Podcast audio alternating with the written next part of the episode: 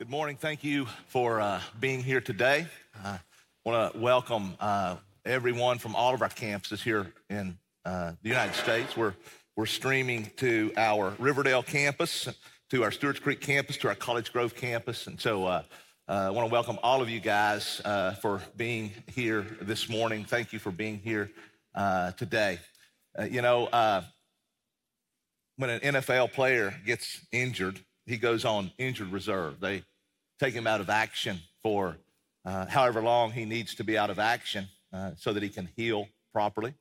Then when he's ready, he comes back and he sort of eases in on a pitch count so he doesn't re-aggravate the injury. And, you know, that's really what I've been, where I've been for the last 10 weeks. I've been on emotional IR. IR is injured reserve. I've been on emotional IR as I've been dealing with the absolute worst 10 weeks of my life, trying to process, grieve, heal Amy's death. And it's been absolutely what you would think it would be, and probably worse, to be quite honest with you. I have buried my grandparents. I have buried my mother-in-law, my father-in-law. I buried my dad 2 years ago. And to be quite honest with you, I buried my mom this past year as well. And all of those were easy days. Those were easy days compared to losing Amy. I mean, I love them all. I grieved them all, but they were my family. But Amy was my one. Amy was my one, and it's a whole different level of grieving. And, many ask me, are you ready for this Sunday this week? Or are you ready to preach? And my response has been, I don't really honestly know if I'm ready, but it's time. But to be quite honest with you, when I woke up this morning, the heaviness that I felt today, I didn't really anticipate that level of heaviness. So I don't know if it's time, but I'm here. And I do think it's time. I think it's time for the healing process, another step in the healing process. And so, I do believe it's time, but I want to ask you, church, to please, and I know you will, but I want to ask you to bear with me. There are triggers everywhere, especially today. My heart has not beat as fast as it's beating right now, probably since the very first sermon that I preached. And the thing that got me through that sermon when I was probably 20 years old was Amy sitting on the front row. And so I ask you to bear with me. There are triggers everywhere. And not just today, but for the foreseeable future, there's going to be triggers. And so I might look over where Amy sat. I might smell a perfume that was very similar or a perfume that Amy wore. I might see someone that has a coat or someone that's dressed in her style. Anything, that's what I've learned, anything. I can be driving down the road and see a tree and just it triggers something because there's something there with me and Amy. And so for the foreseeable future, there are going to be triggers everywhere. And so if I'm preaching or if you're with me and I just have to stop and have just an emotional moment, just bear with me. I could be preaching on something completely unrelated. And so just please bear with me. I know you will. I promise if it's too much, I'll back out for a while because I won't put you through that. But if you'll just bear with me, that would be great. I know you will. I also, I usually don't preach with notes. You know that. If you been here for a while, I usually don't preach notes. I study, I prepare, and I like to preach to you face to face. I like to preach to you through study and preparation, and then on Sunday, let the Holy Spirit do with that what he does. But to be quite honest with you, I'm probably for a while going to have to rely on some notes because I don't have the emotional or the mental capacity yet to stay focused, I don't think, for the length of time. And I know my sermons are really short normally, but I don't think I have the emotional capacity or the psychological capacity, mental capacity to stay focused for any length of time. So that's going to be different. Lots going to be different about me, folks. I'm not the same man I was 10 weeks ago. That man's never coming back. And I don't know all that means yet, right? And so, I just, You know, bear with me through these things, if you will. You know, when Amy died 10 weeks ago, today, actually, I immersed myself in the book of Job. Honestly, who wants to study the book of Job, right? I didn't want to study the book of Job. I mean, Job's about suffering. We don't want to talk about suffering. We want to avoid suffering at all costs, right? And so who wants to meditate on it, right? Let alone, you know, we want to avoid it. I don't want to meditate on suffering. And so I've really never been drawn to the book of Job. And but I knew that God's word deals with everything we go through in life. And Job is probably the best place to go if you want to see a man who's suffering and questioning and how he dealt with it. And so I dove into the book of Job. And to be quite honest with you, it wasn't unsettling at all. It was very comforting. After I got through with the book of Job, and it took me a while as I journaled and wrote and let God speak to me through the book of Job, I went to Philippians. And the reason I went to Philippians is because Philippians is called the book of joy. And what makes it so amazing is that Paul wrote about joy, and he didn't write about joy when he was sitting on the beach with his toes in the sand and his family by his side and a bank full of money and, you know, a healthy report from the doctor and, you know, no worries at all. He wrote about joy while he was suffering in prison. After he had been beaten and left for dead, like roadkill in a ditch somewhere, and I mean, ran out of town after town, you know, lied about in prison. He wrote about joy while he was suffering. I needed that. I wanted that. And so I said, I'm going to dive into the book of joy. And so today, what I want to do basically today is I'm going to do what they call in the music world a mashup. You know, when a country artist and let's say a hip-hop artist come together and do a song like Nelly and Tim McGraw or something, I'm sort of going to do a mashup between Job and Philippians. And it's not going to be a verse-by-verse thing. What I want to do is just sort of share with you in hopes that it will challenge you and be of comfort and peace to you and help you to heal too. I want to share with you some things that as I studied both of those books, that God has really impressed upon me during the last 10 weeks. And by no means is this all. It's just three things that I said, man, I want to share this with the church my first Sunday back. And so, man, I want to start by reading Philippians 1, verses 3 through 5. And here's what Paul told the Philippians. I thank my God and all my remembrance of you. You can imagine as I read that, I'm thinking about remembering Amy and being thankful. Always in every prayer of mine for you all, making my prayer with joy because of your partnership in the gospel from the first day until now. I went to this passage in immense grief. And as soon as I read this passage, in my grief, I began to pause and say, God, I'm thankful for some things, and I want to write these things down. I need to remember these things. I need my mind to be set on some things that I'm very thankful for because right now I'm just upset. I'm angry. I'm lost. I'm wounded. I'm hurt. I'm in grief, and I need to be reminded of what I'm really thankful for. And so the first thing that I really began to be thankful for here, I don't know if it was the first thing, but one of the things was my church, my covenant community, my friends, my family. You know, that's what Paul said. Paul had joy in the midst of all this suffering. While he was in prison, while he was suffering, and while he was being beaten, he had joy. And the scripture tells us, God, for posterity, for all history's sake, he wrote down that I have joy because of my partnership in the gospel, my partners in the gospel. And who was he talking about, these partners? It was his family and specifically the church in Philippi, the covenant community in Philippi. You know, you can't talk about Job without talking about his friends. If you've studied Job, then you have talked about Job's friends, right? I mean, everybody talks about Job's friends. They're infamous. Right? They're infamous. Why? Because everybody says Job had terrible friends.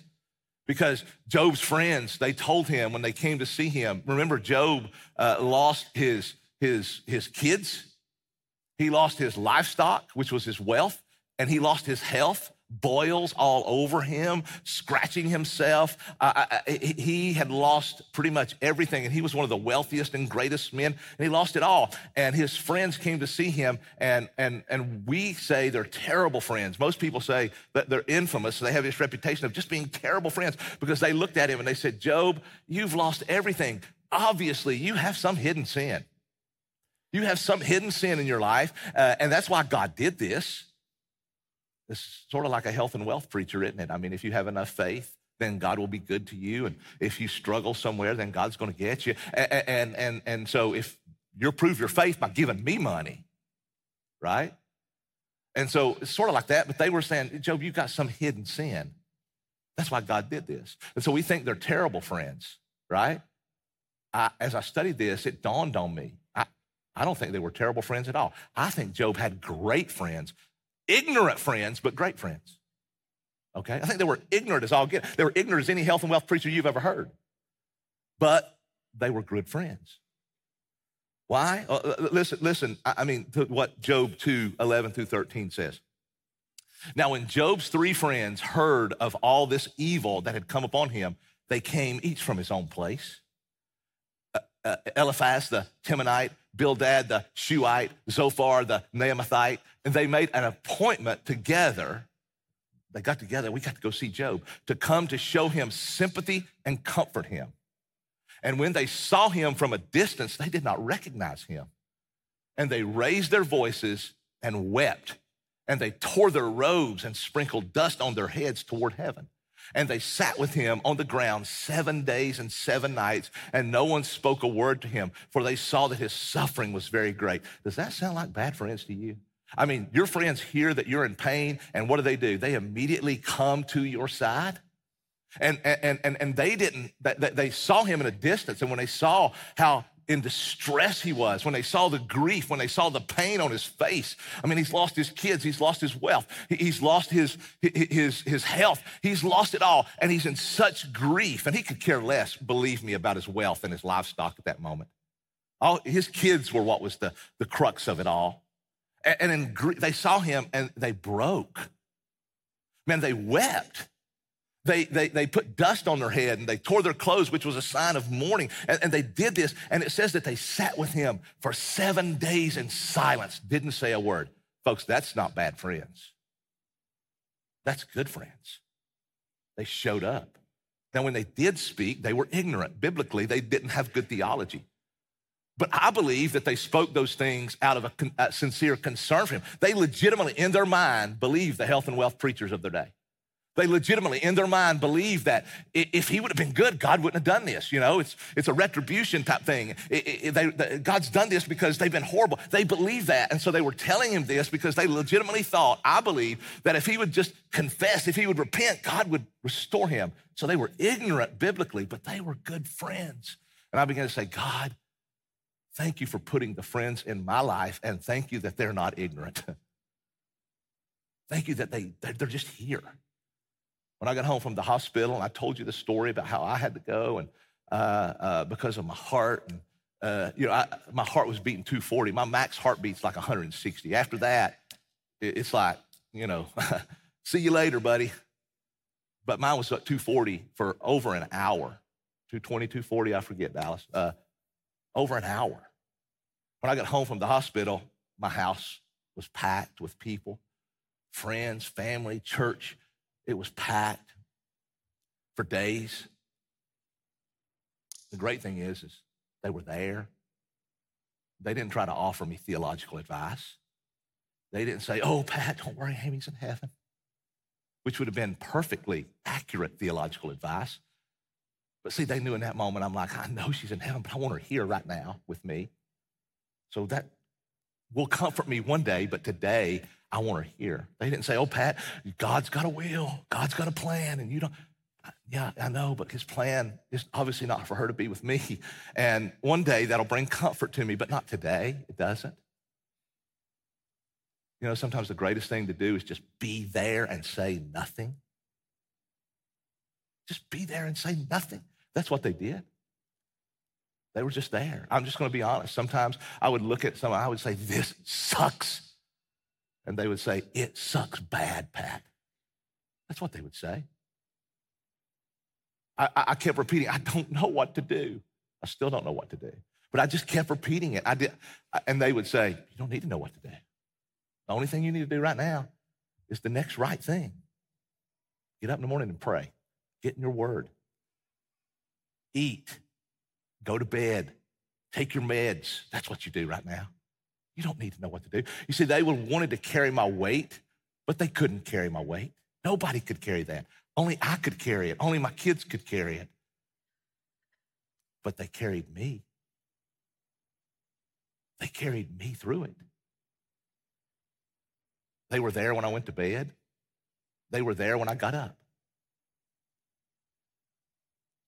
My family, I thank God for my family. I had nothing for my kids. My grown kids are grown. They process. I've got teenagers, Jaden, Allie, Kate, Isaiah. I had nothing for them. I had no advice for them. I had no comfort for them. I couldn't gather them around and put my arm. I couldn't do it. I had nothing. Rather than me carrying them, they carried me. My grown sons literally carried me to bed. My teenagers wouldn't let me sleep alone. They slept with me. Jaden kept saying, Dad, I know this is hard. It's the hardest thing we'll ever do, but we'll get through it. God will get us through it. My family came.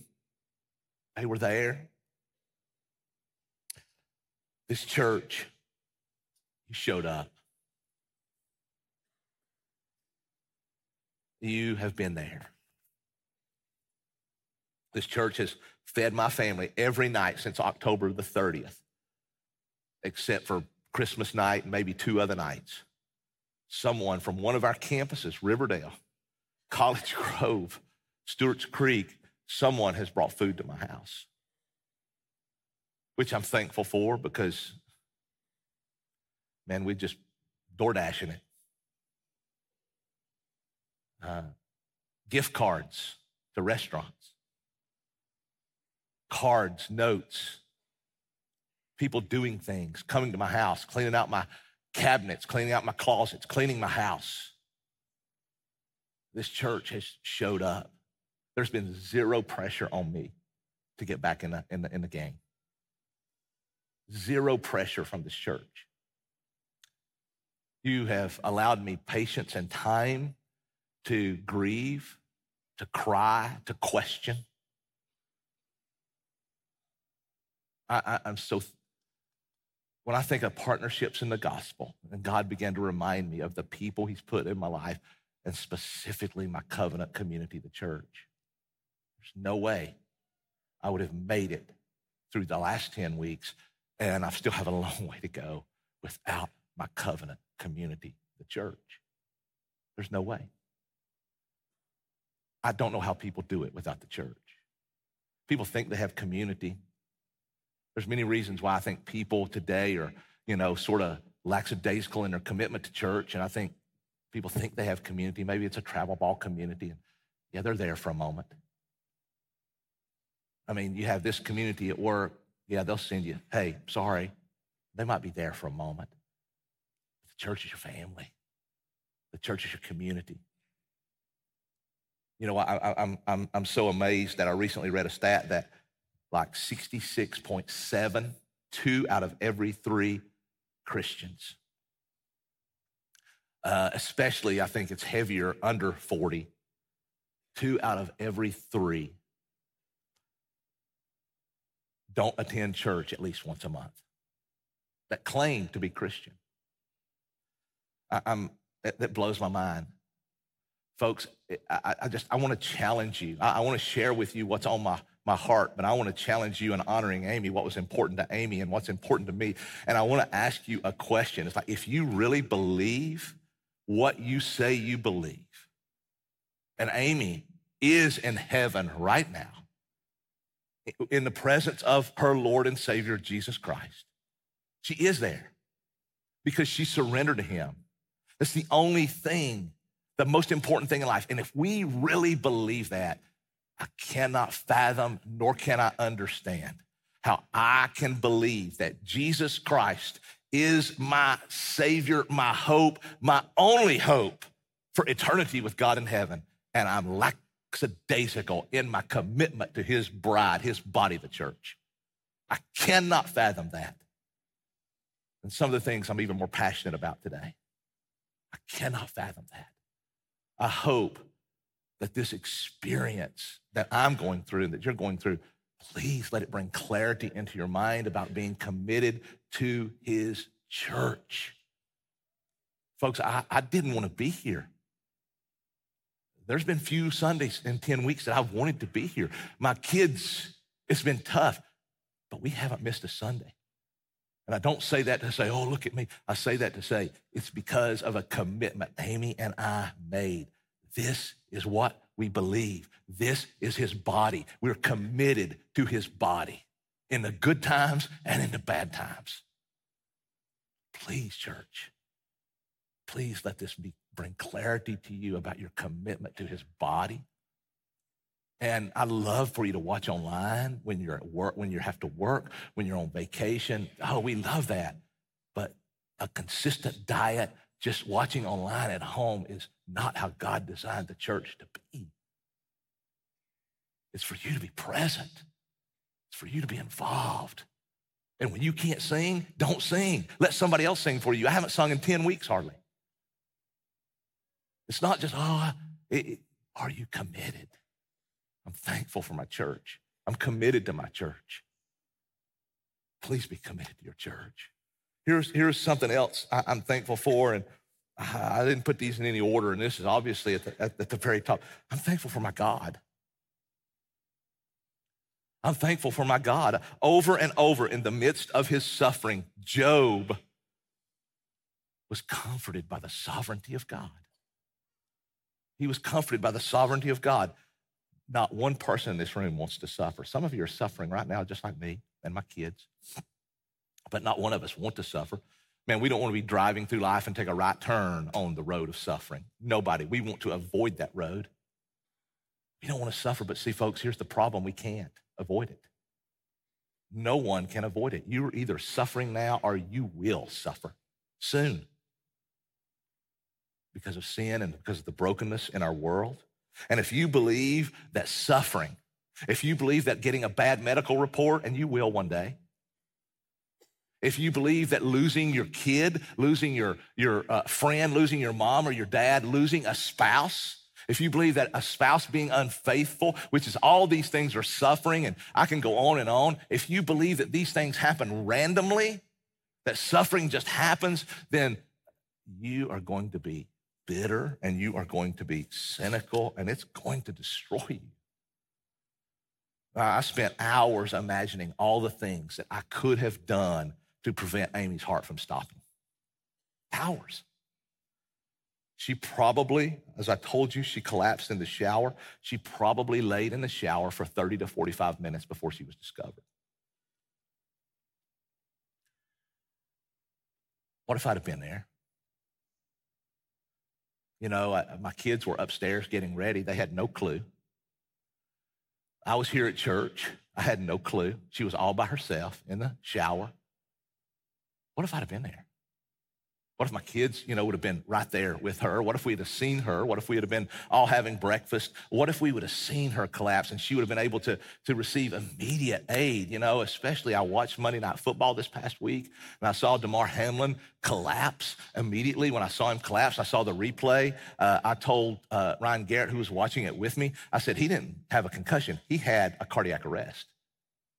He didn't have a concussion. He didn't get hit in the head. He had a heart attack. And you see them doing CPR for 9 minutes on the guy. They're doing all this stuff, and the paramedics. And I mean, he's not breathing. His heart's not beating. They do CPR today. The guy's alive, and he is tweeting out, and he's Instagramming out. And I'm gonna be honest.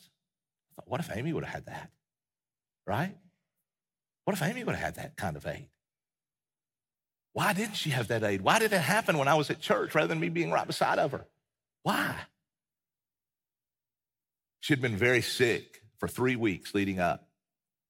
If you saw her, you would have known it because that's the way she was. She'd been very sick because they had changed some of her meds because she had 2 autoimmune diseases. She had Still's disease, which is a rare disease. She had Graves' disease. They had changed some of her meds, and it was making her, the adjustment was really making her sick. And the doctor said, she's got to level out. And she was, over 3 weeks, getting better with it and about to level out. But she'd been very sick, which included being very nauseated. So she had thrown up a lot. We were on elder retreat the week before she died. She calls me on Wednesday night, and, I could tell she was very disturbed, and she was asking me basically how to use the ECG on her watch because her chest was hurting.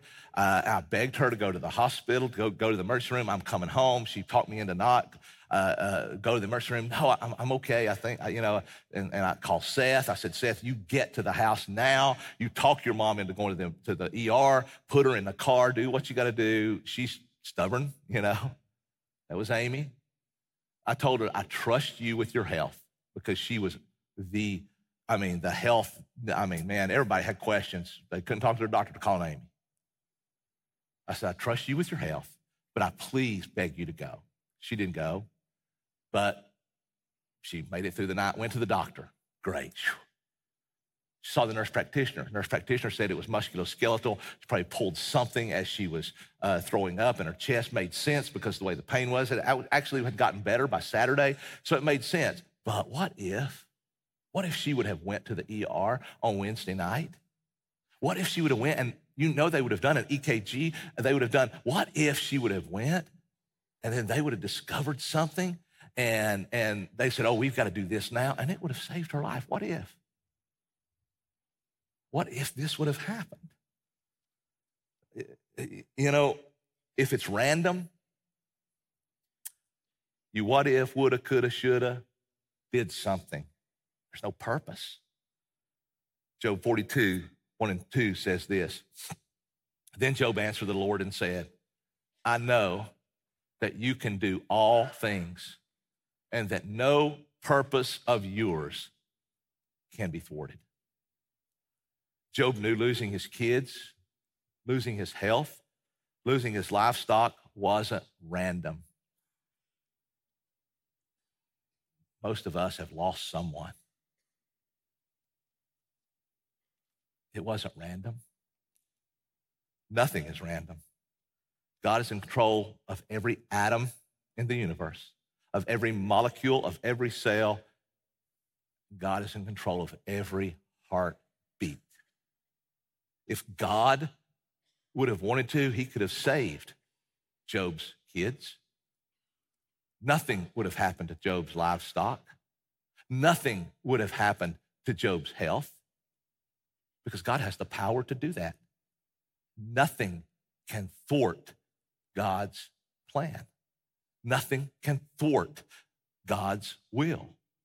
He is in control, and he is sovereign. Job 1:21, and he said, naked I came from my mother's womb, naked shall I return. The Lord gave, and the Lord has taken away. Blessed be the name of the Lord. He didn't say the Lord gave and, she just died. The Lord gave, and the Lord has taken away. The Lord has taken away. This was God. God's in control. Psalm 139:16. Your eyes saw my unformed substance. In your book were written, every one of them, the days that were formed for me, when as yet there was none of them. Do you see what the psalmist says? Every day of your life, every day was formed. The first, the last, and every one of them before one came to be. Before your birth date, your death date was established, written in stone, set, nothing you can do. I've got news for you, all you workout buffs, and I'm glad you work out. You can run every day, 10, 12 miles a day, and I hope you do. You will not live one moment longer because you work out, because of your diet. Just, I want you to have the proper perspective. You will feel better if you eat right and if you work out. You will not live one moment longer. Your death date is established now. Nothing. As John Piper says, you are immortal until that moment comes.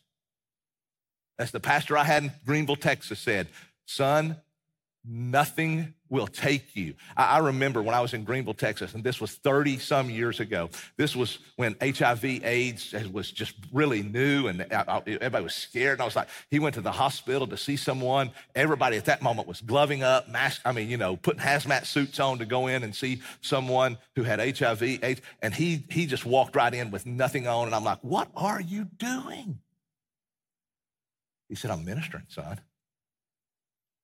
And I said, he said, son, let me make sure you understand something.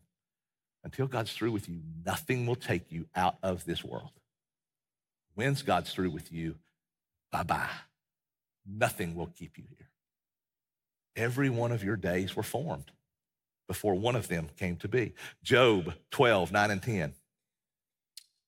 Who among all these, Job said, does not know that the hand of the Lord has done this? The hand of the Lord has done this. In his hand is the life of every living thing and the breath of all mankind. God holds your life. God holds your breath. He's in control. Job 14:5, since his days are determined, and the number of his months is with you, and you have appointed his limits that he cannot pass. I can go on and on, but do you begin to see what Scripture teaches?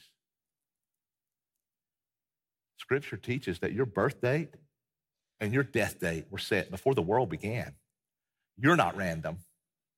Your life is not random. I can play the what-if game for the rest of my life. I can imagine the thousands of ways that I could have changed that day, but Amy didn't just die.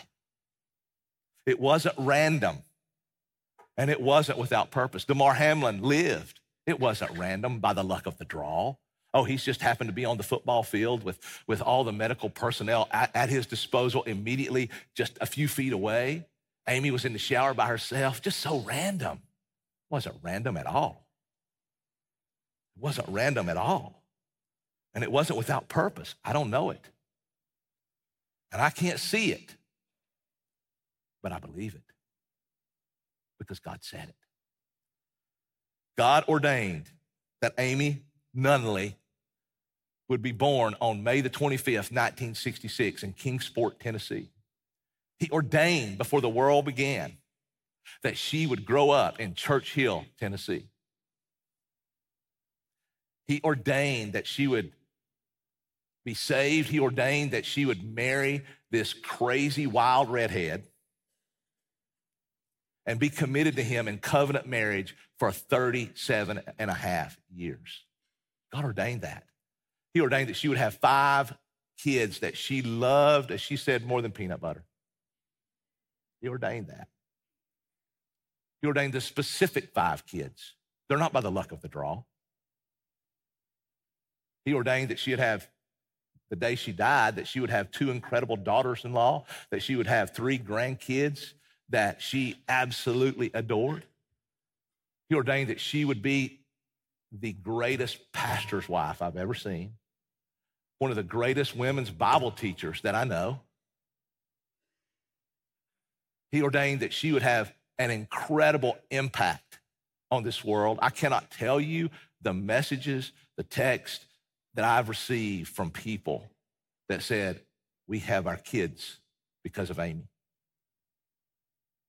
Our kids are no longer orphans because of Amy. We adopted because of Amy. God ordained that she would have this impact on the world. And oh man, God gave. And Job also said, would we trust God in the good times? That's what he told his wife, and not trust him in the bad times? But see, God also ordained that on October the 30th, 2022, her heart would stop beating. somewhere between 8:30 on Sunday morning, when her husband would be at church and her kids would be upstairs, and she would be all by herself. God ordained that. The Lord gives and the Lord takes away. Every one of her days were established before one of them came to be. Her limit was set before the world was created. Don't believe for one moment the ignorant health and wealth preachers that you see on TV that I don't even know if they're saved. Because you can't read the Bible and just misinterpret it to that point. You have to absolutely torch the Bible to get what they get out of it. Don't believe them. That your God, that your health depends on how you know your faith and your health and if you got enough faith, you'll just be you know. Don't believe that junk. In all honesty, if I'm truly honest with you, if I saw probably you're the most famous health and wealth preacher in the world, maybe many of yours, the only thing that would keep his nose healthy would be my faith, not his, because he's a liar to you. If that's what I believed, I would be angry today. And I am at those health and wealth preachers, but not at what's happened.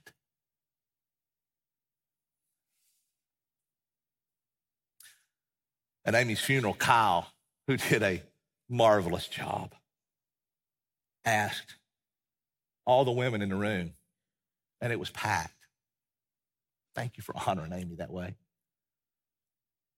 But it wasn't just packed in the house. Thousands and thousands of people watched online. Amy asked every woman in the room who had been impacted by Amy to stand, and every woman in the room stood. But I went home, and a few weeks later, I went to Facebook to watch the funeral again myself, some of it, as much as I could. And I started reading the comments. And there were women, not only in the room, but all over the United States and all over the world. I can't tell you the number of countries that women put, "I'm standing in Mexico. I'm standing in Belgium. I'm standing in Thailand. I'm standing in France. I'm standing in Canada." All over the world, people said, "I'm standing." Women said, "I'm standing." She had this incredible impact on the world. And I loved her with every fiber of my being. And I can't for the life of me understand how a woman with that kind of impact, God would take. Can't get it. I loved her with every fiber of my being, but here's what I know. God loves her more than I do. She didn't die just some random death on some random day. God took her. I don't know why, but it was in his plan. I'll never know why, but I don't have to. Because you see, I didn't create the world out of nothing. I didn't hang the stars in the sky. I don't tell the rain where to fall and where to not fall. I don't tell the wind where to blow and the lightning where to strike. I don't tell the animals where to bed down. But God does. He's in control. I can only see what is happening in the moment, but he sees every moment. He sees everything. He's sovereign, and that means Amy's death isn't random. It has purpose. I could have had the paddles ready to shock her heart. I could have had the most world-class heart surgeon online or at disposal waiting for her to collapse, and she wasn't coming back because it was her day. It was the moment that God had established, and nothing can thwart God's plan. Nothing. Folks, I told you this because I want to help you process, because just like me, you're suffering or you're going to suffer. And that's why knowing the Bible is so important. God's word has given me peace that I would not find anywhere else. It has the answers that I wouldn't find.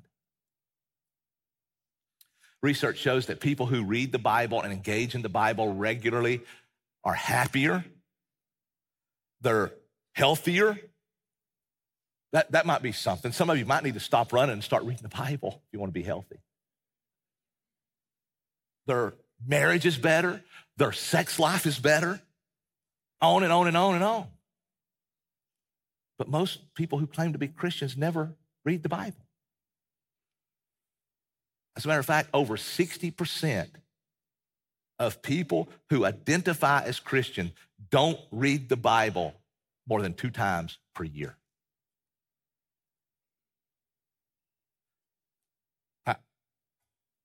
Does that, again, just like church, does that even connect with you? If you're a Christian and you believe that God created you and you believe that your salvation depends upon God, you believe that the Bible is the word of God in our day, and we neglect reading his word, I can't grasp that. We spend hours in our crazy, messed up world looking for answers on the Google, on the internet. We'll spend hours trying to discover and read how to deal with this issue and how to deal with that issue. And 2 times a year, 6 out of 10 Christians read the Bible. Folks, if you don't put God's word in your head, you're going to suffer greatly. Your kids are going to suffer greatly because they're not going to see you do it. It's not going to be important to you. It's not going to be important to them. I pray that you would make this year. I pray that you would make this a commitment. I've been going through Amy's Bible that I just got her not too long ago. And it's all marked up, and it's brought comfort to me. As a matter of fact, Travis and Haley got me a gift for Christmas. Haley's a photographer, and it's a picture of me and Amy kissing on the beach. And they took out of her Bible, they found her handwriting, and they got it engraved exactly in her handwriting that says, "My love for you will never be removed." Now, she wrote that in her Bible, and it's a reference of God's love, but it was appropriate. They put it, me and her kissing, because it applied to me as well, and it's beautiful. Where did they get it? Her Bible. Are you committed to the Bible? We've got a daily reading plan. Please be committed to the Word. Please be committed to His church. Make this the year that you commit. And the last thing that I want to mention today, I'm thankful for, is my marriage. Marriage in general, but my marriage. What I'm going to say is probably going to blow some of your minds. I hope after they're blown, they come back together and go, "Oh," by the end of what I say about this. Paul was thankful for his partners in the gospel. I couldn't help in that day, in that moment, but thank God for his beautiful mind conceiving a partnership in the gospel called marriage. I was just so thankful for my marriage. If you're over 40 years old, then you've probably seen the movie Jerry Maguire. Raise your hand if you've seen it. Yeah, not a young person in the room. Well, there's one or two. Man, it was a great movie. And Tom Cruise, he had some quotes that just made the ladies melt, didn't he? I mean, you still remember those quotes, right? I mean, "You had me at hello. Oh." But probably the most famous quote you'll remember was, "You complete me." He told Renee Zellweger, you complete me. Man, it was a great quote, wasn't it? But you see, I remember when I watched that, and I remember after, it had all the preachers all worked up. Some of the preachers got on a bully pulpit. Some of the preachers thought, oh, this is the problem with the world. You see, he promoted this fallacy when he said, you complete me. He promoted this fallacy that you can't be whole, complete, fulfilled, or happy without a spouse or without a woman, without a man in your life. Man, that sounds good, don't it? Because you see, they were trying to accentuate the point that only your deepest needs and desires can be met and fulfilled in Christ. Is that true? Yes. That's true, okay? But they were trying to accentuate that point, and in doing so, I think they forgot the Bible because, they totally neglected the point which says, where God said, you're not complete without a spouse. Did you know that? I mean, it's in the opening pages of the Bible. When there was no sin, when Adam had an unhindered relationship with God, it was beautiful, it was perfect, and he and God communed, and he was completely fulfilled in his relationship with God, and God looked at him and said, Adam, you're not complete. It's not good for man to be alone. All you preachers that said, oh, you can't, we're just dating the Lord. No, don't, that's weird.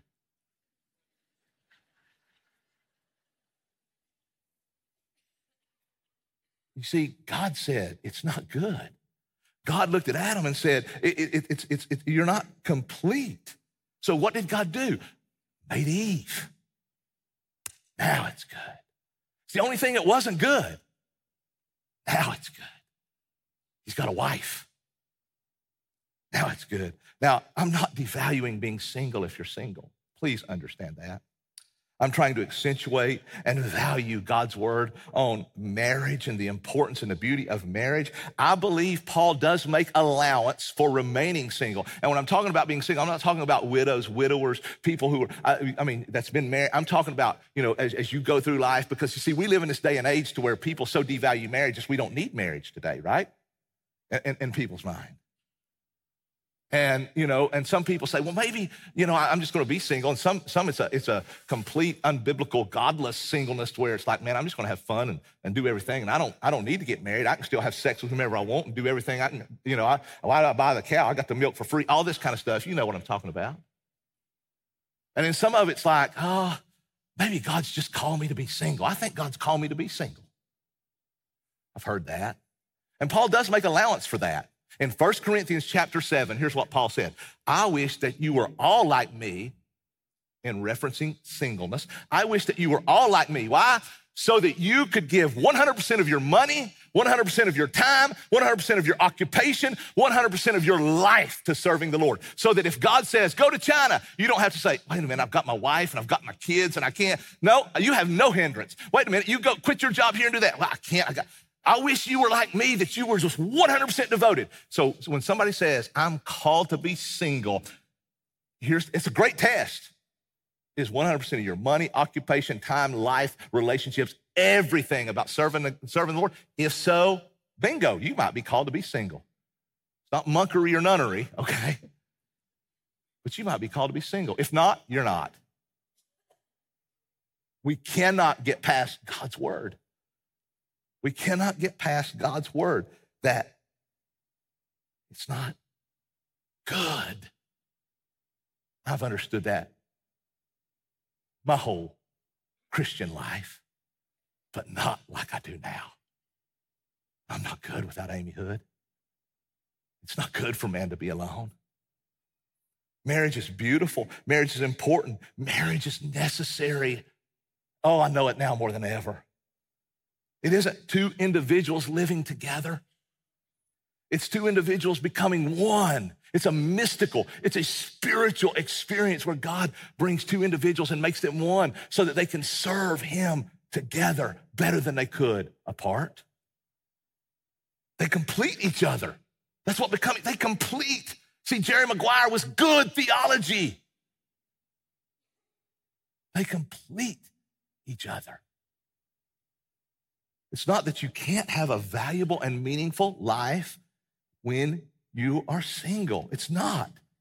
It's not that you can't have a valuable and meaningful life when your one is gone, like me. It's just that you're not complete without your one. It's just incomplete. I mean, I'm sorry, you can't get away from the Bible. That's why I've been on an emotional IR for the last 10 weeks. My one is gone.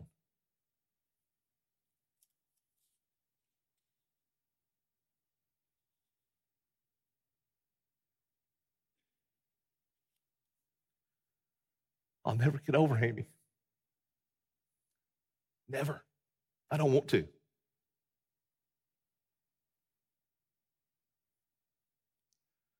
But with the grace of God, I hope to get through it and one day be happy and joyful again.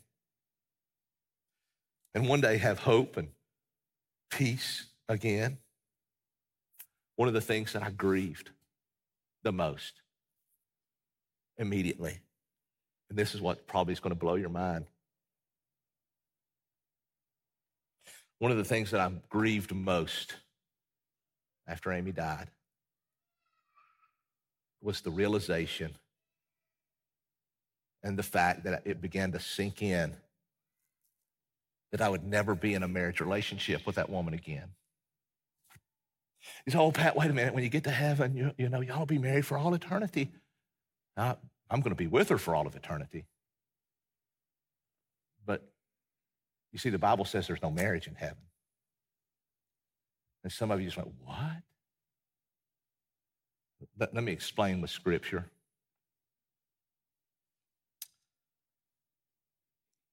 The Sadducees, they were this religious group. They didn't believe in a resurrection. They tried to trap Jesus. Their intention was to trap Jesus and into something that they could use against him. So they asked him a question about the resurrection that they didn't believe in. And they said, hey, Jesus, we got a question for you. You see, they had this Levirate marriage, and that way, because women had no rights in their society, women were like dogs in that society, and you know back in the, it wasn't a biblical society, it was the unbiblical society, and they didn't, and that's what Jesus came to restore, and so the only way a woman was involved and could maintain any kind of status in society was to be married. And so the Levirate marriage was this: if you're married and your husband dies and he has a brother that's not married, then this brother, or he has a brother, the brother marries his brother's widow to provide offspring in his brother's name and for her to be connected in society. So that's the Levirate marriage. And so the Sadducees, we're going to trap Jesus. We don't believe in this resurrection stuff anyway, so we're going to trap him here, and we got a question I don't think he can answer. So here's what we do. All right, you know our Levirate marriage, Jesus. So this woman, she was married and her husband died. And she married his brother. Okay. He died. Well, he had 7 brothers. She married the third brother. I'll be dog if he didn't die. And she went through all 7 brothers. Oh, we got him now. Now, Jesus, let me ask you this. Whose wife is she going to be in the resurrection? Boy, that's a question. I'm so glad they asked this question, because that's a question a lot of you have. I mean, if you've been married more than once, you're thinking,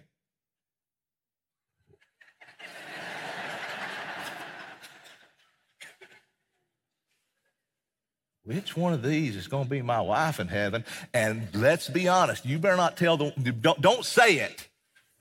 But you're praying it's this one and not that one. Right? Very relevant question for us, isn't it? And that's most of our world, most of our church, been married more than once, whether it's, you know, divorce, whether it's death, whether it's, you know. Who am I going to be married to, really? Who? Great question. Because, I mean, let's face it, man. That's a real. So Jesus, you know what his answer was? That's probably what he did. He said, you guys are absolutely flipping ignorant. Not exactly how he said it. But it really is. Here's what he said. You guys do not have a clue what the scripture says. That's ignorant, right? I don't know. You guys are ignorant. You don't know the scripture or the power of God. As a matter of fact, here's what he said in Matthew 22, 29, and 30. He said, Jesus answered them, you are wrong because you know neither the scripture, you're ignorant. You're wrong, you're ignorant. Don't you just love Jesus? You know neither the scripture nor the power of God, for in the resurrection, they neither marry nor are given in marriage, but are like angels in heaven. We don't become angels. You know, Amy didn't get her wings, okay? Angels are created beings. He says we become like angels and that angels aren't married. All right, now I know this blows some of your mind. Jesus is clear. But I grieve this. I'm going to be honest. I grieve. I loved Amy. Our marriage was so good. It was so awesome. And I'll never have this again. I won't be in this relationship with you. I grieved it. Man, our marriage was so good. As broken as it was so good. I can't imagine what it'll be in heaven in perfection. Our intimacy was so good. I can't imagine what it will be in heaven in perfection. I'm like, I'll never have that again. I grieved it. Man, I processed in a Skype meeting with one of the world's foremost theologians this whole question. I dove in and I studied because I wanted to find some loophole. I wanted to find something where I could say, oh, wait a minute, there is marriage in heaven. And that's it. I wanted to, but I couldn't because it's just not there. I grieved it. But then as I prayed, as I studied, and as I talked to theologians, and as I talked to, I studied and I prayed, and here's what happened. My perspective began to shift from losing marriage in heaven to the meaning of marriage on earth. That's a big shift. I was more concerned about my marriage to Amy in heaven, and God began to remind me of what marriage is on earth. You see, marriage was created for this life for multiple reasons and not for the next for multiple reasons.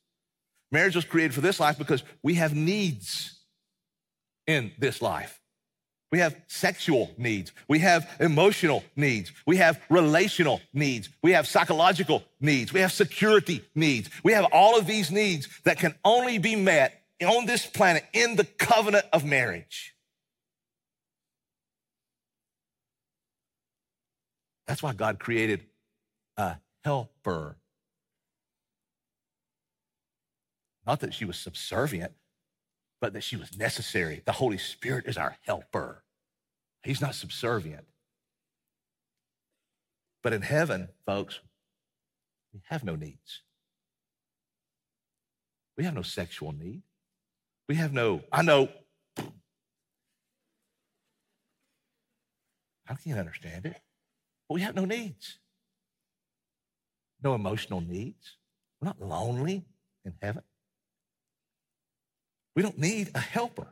God also created marriage for a husband and wife to enjoy each other. And sexual intimacy is not just about procreation. It is about covenant renewal. Every time a husband and wife enjoys intimacy with each other, it is about a covenant renewal, a worshiping of God and a covenant renewal. And I could go into that in more depth, and one day maybe I will, but it's not just procreation, but it is also how God planned in marriage for the earth to be populated and filled with kids who love and follow Jesus. It's how we are fruitful and we multiply.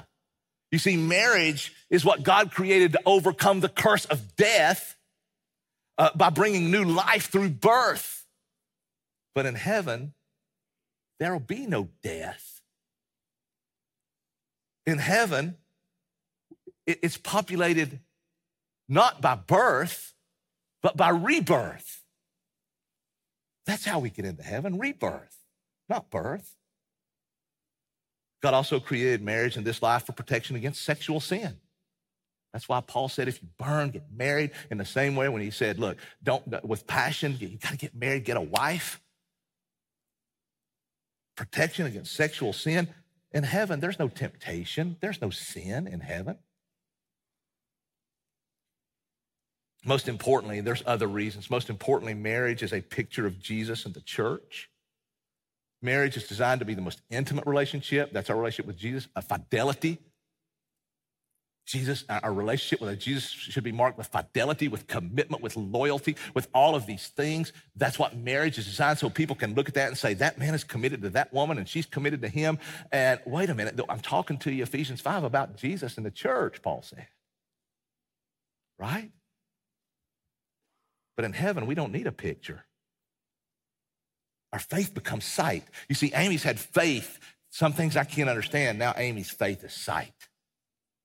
In heaven, we need a picture. I mean, on this earth, we need a picture, but in heaven, we have the reality. I grieve because I can't imagine life without marriage or sex. And then I realized, if I don't need marriage or sex, how great will that be? How great will that be? It's unbelievable. I believe the Bible's clear. Now, let me make sure to reassure you. We're going to know each other. Amy and I are going to know each other. We're going to celebrate our life on this planet together, I believe the Bible teaches. We'll celebrate our kids. We'll not only celebrate our kids, and when Amy died, we had 5 kids, 2 daughters-in-law, and 3 grandkids. We have 3 teenagers that's not yet married that one day will have husbands, and Isaiah will have a wife, and Lord willing, they'll have kids. Amy don't know who those daughter-in-law and those sons-in-law will be, and she don't know those grandkids. But guess what? In heaven, we'll not only enjoy and celebrate the kids we have, the grandkids we have, but the generations that we have. But when I die, I will not know, if the Lord tarries, the generations, but we will in heaven, and we'll celebrate all of that together. We'll celebrate our relationship here. We just won't have those needs that we have. I grieve that. Then the Lord began to shift to the real purpose of marriage here on earth.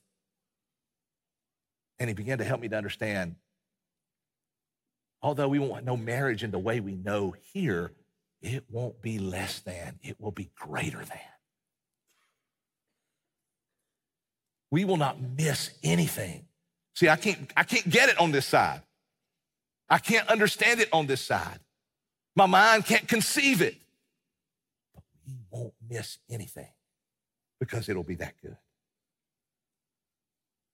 So I want to challenge you today to commit yourself to marriage. Some of you right now are probably thinking about throwing in the towel. Please stop and consider what marriage is. If we as Christians could grasp what marriage is, if we could contemplate, folks, I've done more introspection and contemplation in 10 weeks about Amy and our marriage and all the little petty stuff that we argued about, and we did, just like you. Stop and think about what marriage is. It's a sacred covenant that represents a picture of Jesus and the church. Breaking that covenant mars that image for the world and for your kids. Please stop and think about what marriage is. Now, there are a couple of biblical permissions for divorce. Marital unfaithfulness, abandonment. Those are biblical permissions. But even in a biblical permission, even in these permissions, they are permission, not commands.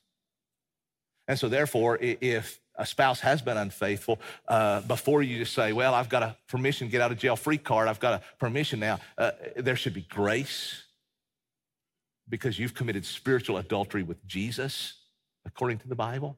And we have to think about that. And we have to pray and extend grace if we can, and if we can't. There are those 2 biblical permissions. But outside of these biblical permissions, throwing your marriage in the trash is the worst decision you will ever make in this life. If you're not happy and you're trying to be happy, I promise you won't be happy with your next one either. You won't find happiness until you seek first the kingdom of God and his righteousness, and then all these things will be added unto you, Matthew 6:33. It's not a new spouse you need, it's a new relationship with Jesus, to be quite honest. I can't have my wife. I do not have that choice. Look at me. But you do. I can't have mine. But you can. And God can restore it and make it something you've never dreamed or imagined. I have zero, listen to me, negative memories of Amy Hood. Zero. Oh, now don't think it's because our marriage is perfect or she was perfect. She wasn't perfect. I'm far from perfect. I'm way further from perfect than her. We argued just like you do. We fought just like every married couple. That's not the reason I don't have zero negative memories. But no matter when we did fight, no matter how loud the explosion, when that smoke settled, when the smoke cleared, here's what I knew. Amy Hood's going to be standing right there looking me in the face. There was never one moment of any 37 and a half years that we were married that either one of us questioned if the other was going to be there. I mean, we struggled. We would argue. We had kid struggles and marriage struggles. We went through seasons just like you do, but there was never a question. And it wasn't because, I guarantee you, Amy didn't think, golly, this guy doesn't make me happy today, or this guy doesn't make me happy. It was because of a commitment. And let me make sure you understand, 37 and a half years and the last 5 years was the best years of our marriage. The last 3 years was the best. The last year was the best year of our marriage, because it gets better and better and better if you're committed. And if you're dedicated, it gets better and better and better. We didn't stay together because it was easy. We stayed together because we loved each other, and we loved the Lord with all of our heart, and a cord of three strands is not easily broken. It takes you and her and the Holy Spirit. Today, I want to challenge you, folks. I want to challenge you. As I over the last 10 weeks, God's just impressed upon me the importance of the church, the importance of my God, and the importance of my marriage. I pray that God takes this message and challenges you. I pray for revival in this church and awakening in this city. And I truly believe that that will happen if you are committed to your church, if you are committed to the Word of God, and if you are committed to your marriage. I believe God will do something unimaginable. I pray that we go into the greatest years in our church's history. And I pray that it's because we are committed and we are dedicated. I've got a long way to go. With God's grace and with your grace, I truly believe we'll get there. And I believe our best days for this church are ahead.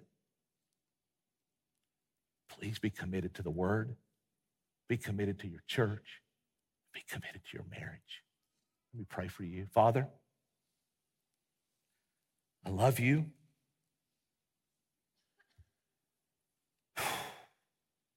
God, you know my heart. You know my pain, and I thank you for letting me question. Thank you for letting me cry out. Thank you for understanding when I couldn't pray, when I can't pray, when I can't sing. Thank you that those things don't make you upset. They make you run to me, because you are gentle and lowly, because your yoke is easy and your burden is light. I pray for every person in this room watching online right now that will watch throughout the weeks and months. I pray, God, that Christians, people who claim you as their Savior, would understand what that means and implies, and that, God, Christians would say, God's Word is so important. I'm committing to it. I'm committing to it. I want to know it. because I'm going to suffer. God, I know this won't be the last time I suffer. God, your word is not just for suffering, but God, when I prosper, what do I do with it? God, when I have kids, what do I do? How do I raise them? God, when I don't have kids, when we can't have kids, how do we deal with it? God, when I lose my job, God, when I get married, your answer, your truth, your word, how do I deal with a culture that is so confused on what a man is, what a woman is? How do I deal with a culture? How do I deal with these things? God, your word, your word, your word, your truth is there. We neglect it, and so we get confused. We neglect it, and so our kids are confused because it don't pour out of our lives into theirs.